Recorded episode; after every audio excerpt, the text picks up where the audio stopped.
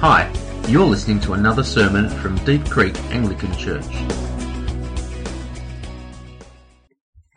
Uh, look, I'm so encouraged to be back at Deep Creek. It's great to uh, reacquaint myself with people who have been so supportive in the past, and so encouraged when I hear about the extent to which Deep Creek is uh, seeking to be uh, welcoming and caring people from a different cultural background just uh, warms the cockles of my heart.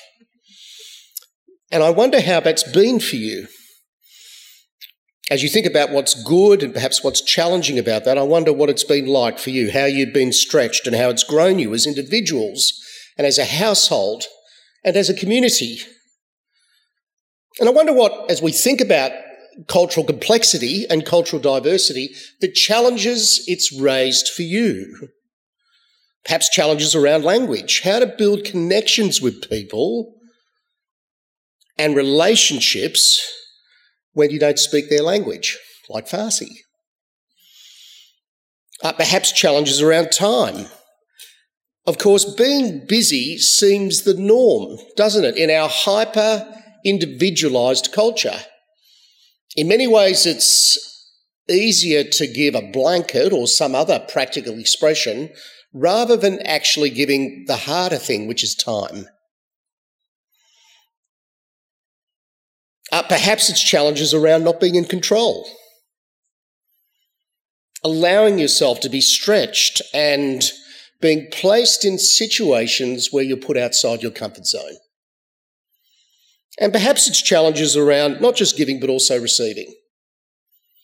How to take the position of a learner which is about honouring others with the opportunities to serve or teach you, or have them serve and teach me.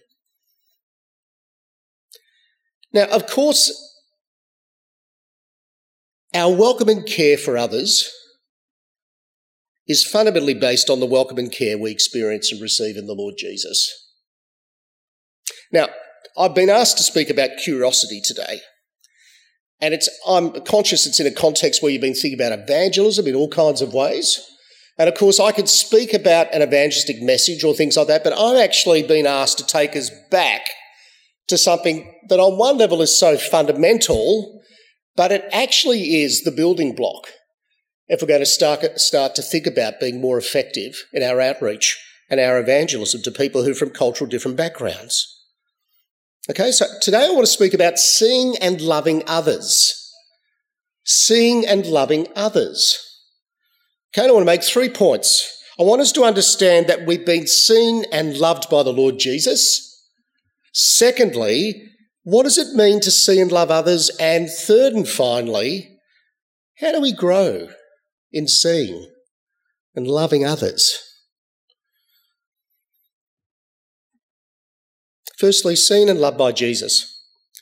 We all know that as people who love the Lord and love the Bible, that culture is an incredible gift from God, isn't it?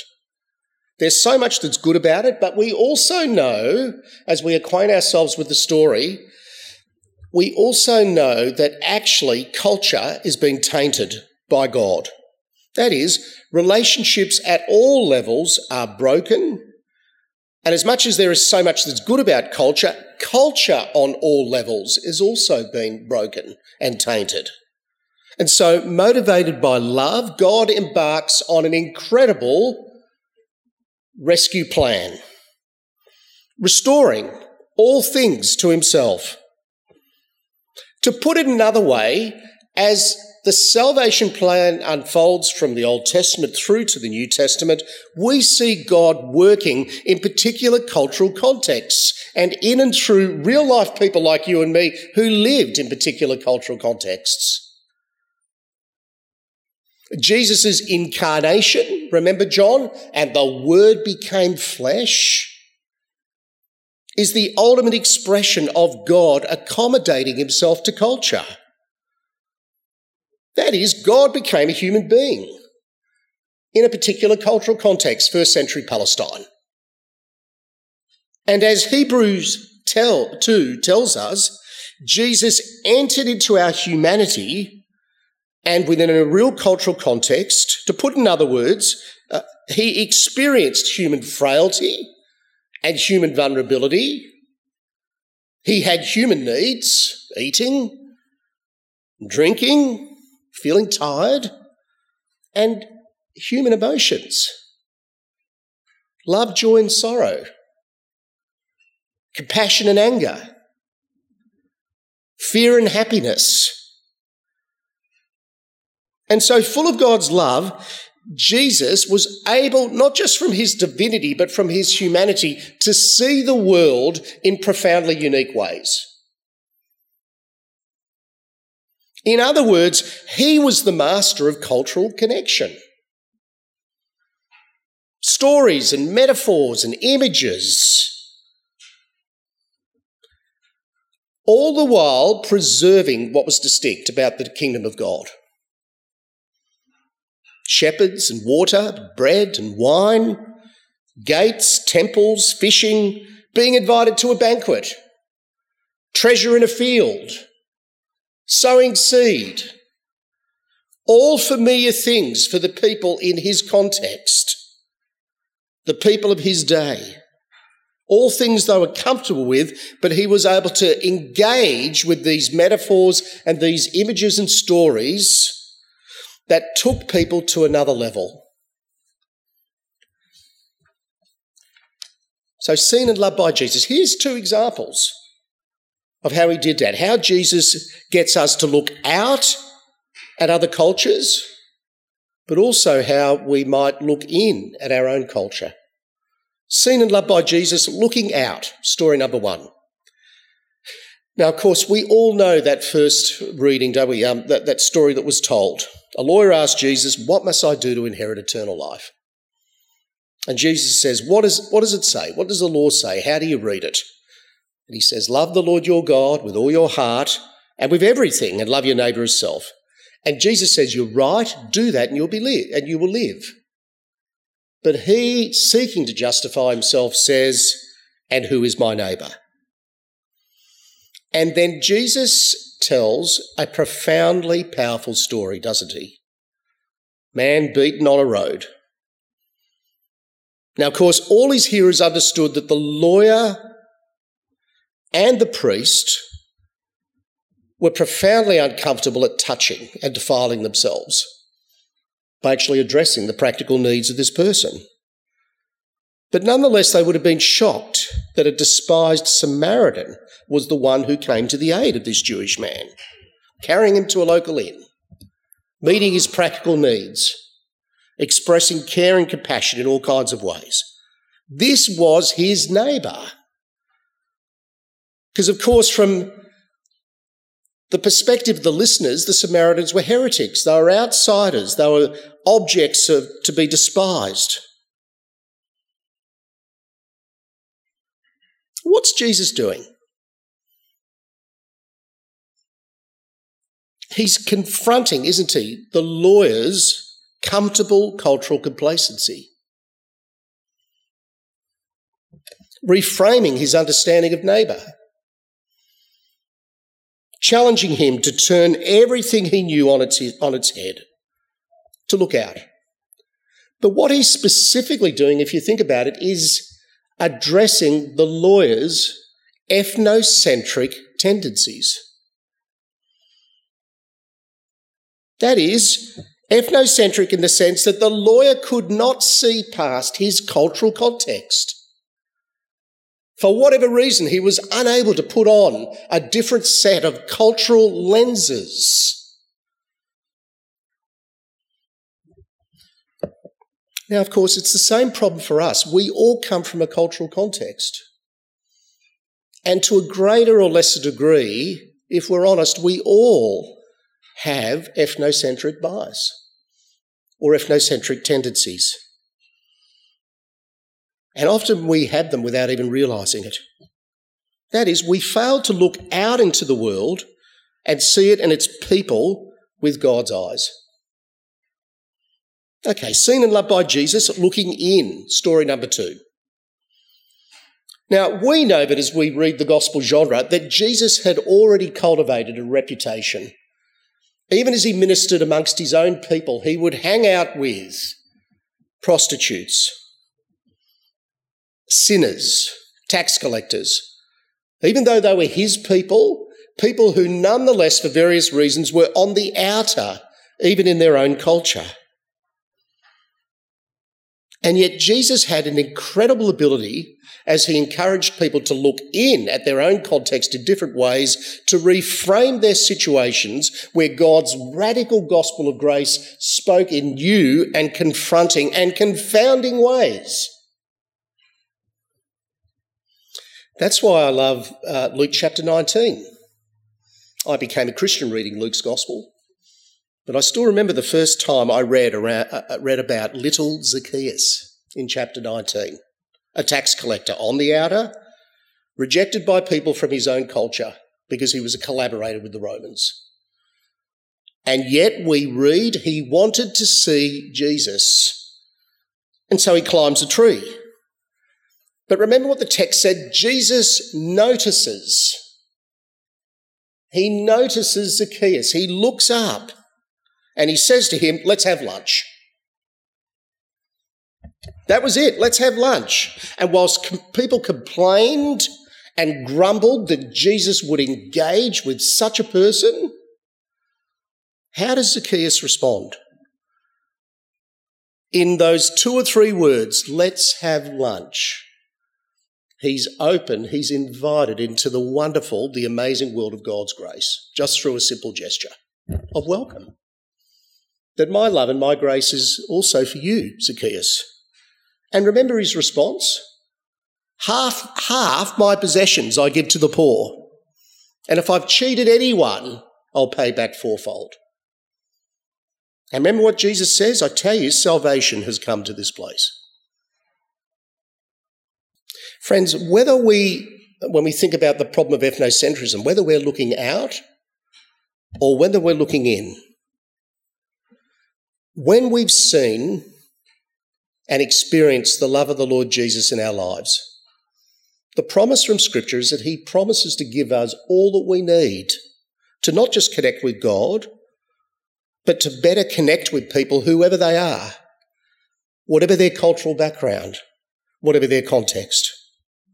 So, secondly, seeing and loving others, what is curiosity? In other words, the love of Jesus helps us to see and notice others. Uh, that's what curiosity is. It's what undergirds curiosity. What is it? It's to become a better noticer.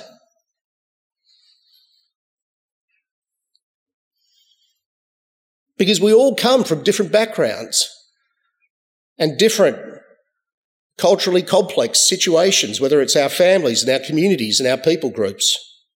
Uh, let me tell you a story. Uh, a Malaysian Indian uh, tells the story of how his English wife uh, came to him and said, Look, when we visit your Indian family, I want to be culturally sensitive, so I'll eat with my hands. Now, five minutes into the meal, she leant across to him and whispered, how do you stop the curry running down your arm?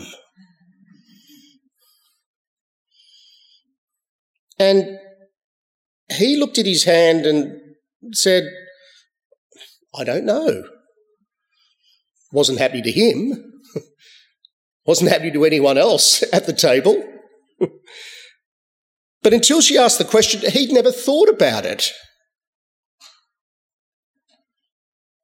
Do you see? Culture is passed on without us even realising it.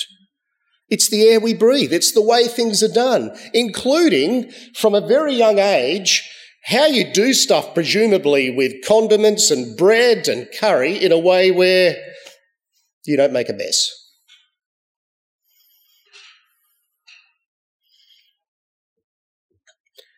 And of course, it is implicit, isn't it? When someone, because of my cultural background, asks me, uh, and invites me for a meal, culturally, I will automatically, without even thinking, say, Fantastic, what can I bring? Dessert?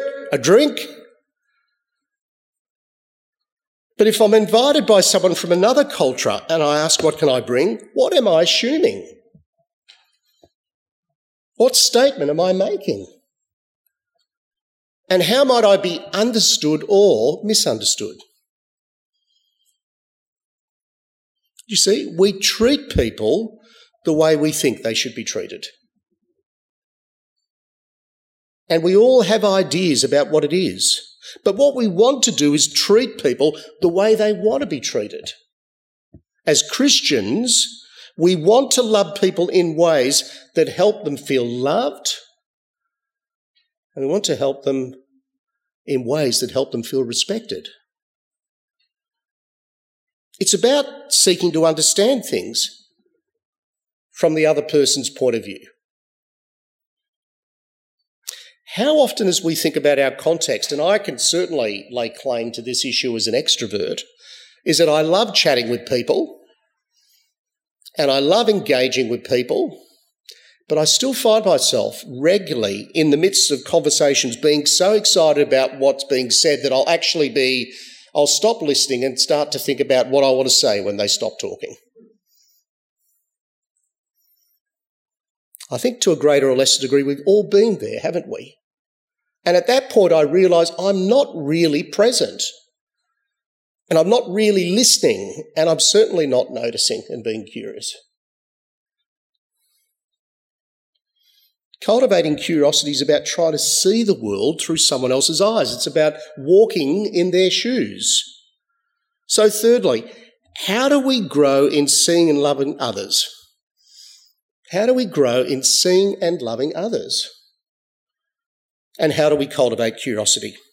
Uh, when we were overseas uh, working with CMS in Europe, one of the great privileges we had was holding in uh, Lausanne, and we also had them in Geneva, international cafes.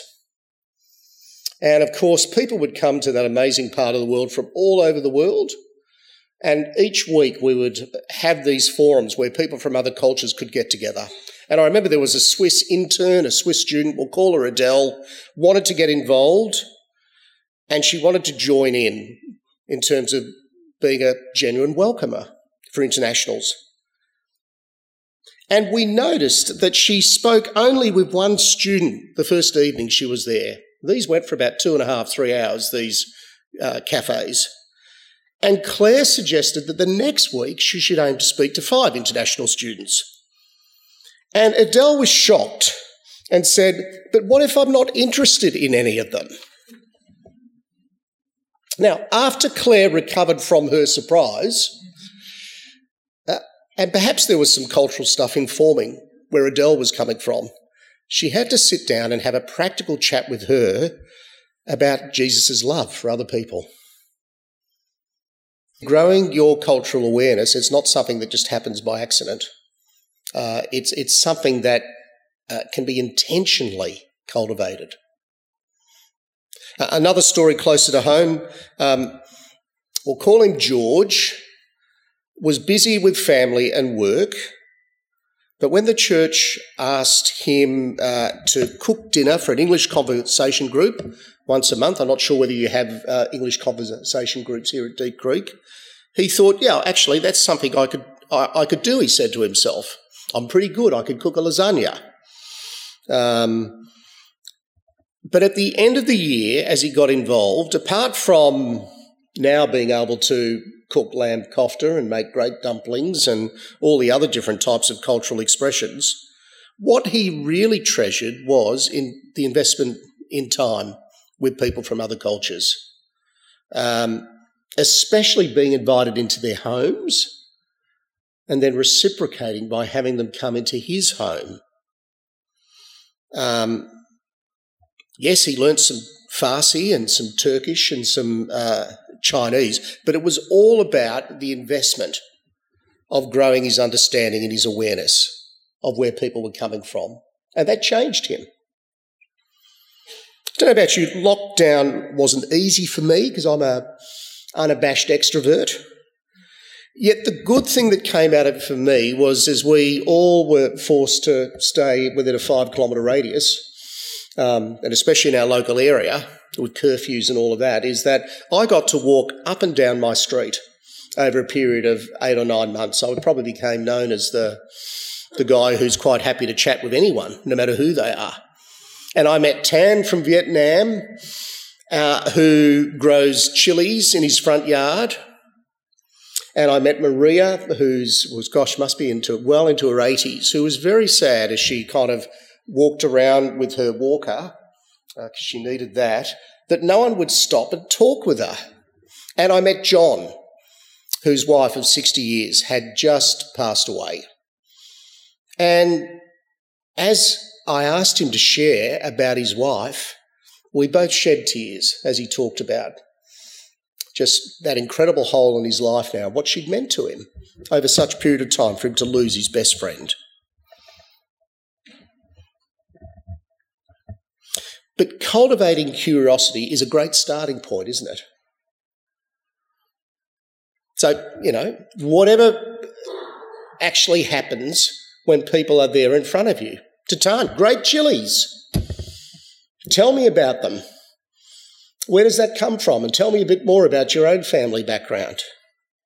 All opportunities for connection. But of course, we know, as Em and Kay just shared, that we often get it wrong. And it is true, isn't it? I remember uh, Jill speaking about inviting an older Asian couple into her home. And it's true. She said, look, come in, make yourself at home. You know, no, no formalities here. Um, keep your shoes on, help yourself, sit wherever you like. And of course, she couldn't help but notice that they were profoundly uncomfortable the whole evening, this older Asian couple. And the next day, she spoke with a Chinese friend who gently explained that leaving your outside shoes on inside was considered quite dirty. In fact, I still remember chatting with some uh, uh, Chinese friends at a conference in England. And I said, Look, what have you noticed about the English? What have you noticed about the culture? And they talked about the shoes, but they said, they, they carried their dirt to bed. They carried their dirt to bed. They were shocked. Uh, what they really meant was most of us shower in the morning, whereas in an Asian culture, you shower in the evening because you don't carry your dirt to bed. All that kind of stuff. And it's only as we understand and we're curious about these things, as Jill took the opportunity to check out and reflect on what had happened that evening and alter her behaviour, she was much better equipped in how to handle hospitality in that space the next time she invited that couple over. So the point is, as Christians, we want to love people in a way that helps them to feel loved and respected, not on our terms and not staying within our own comfort zone. Now, I'm sure you've all got many stories that you could tell of how God has taken a spark of curiosity and used it to grow more curiosity. And of how, as He does that, He also changes our heart, shaping us more into the image of His Son. How do we grow in seeing and loving others? How do we turn the desire to love others into action? Well, it does start with prayer. Lord, give us your eyes and your ears and your heart for people to see and love the way Jesus saw and loved people. But we can also practice curiosity by being a better noticer as you go about your day to day life, as you walk around your neighbourhood, as you think about your work interactions, as you think about uh, what's happening, who's there, what do you notice? What's being said? What are people interested in? What are their joys? What are their sorrows? What makes them grumpy? What makes them happy and sad? They're all opportunities because as people tell their story, we know that God's big story will connect in some way or other because that's the way it's designed.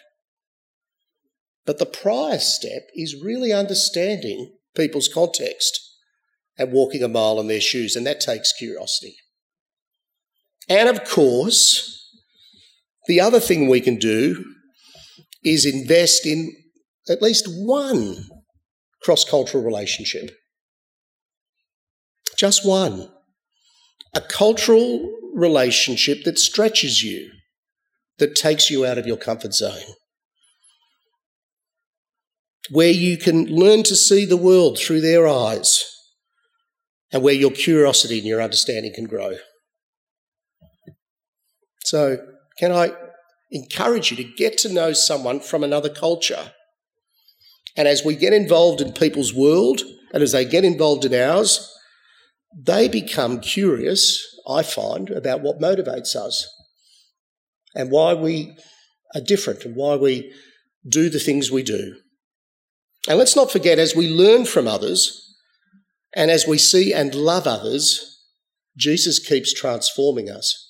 He keeps actually shaping and moulding us in the midst of those situations. Let's pray. Lord, you are the God of all people, all tribes and all nations. And if, it, if only it was so easy that there is one simple formula that we could give to every person, but we know that's actually not the point. That you love culture, but it's broken. So please give us a heart for people from other cultural backgrounds, whatever the, wherever they're from. Give us a curiosity to learn about people who are different to us. Give us the joy of discovering the culture of others. And by your Spirit, open our eyes and ears to hear those around us so that we can build relationships of love and understanding as we seek to live as signposts for you in our community and for your glory. And in Jesus' name we pray. Amen.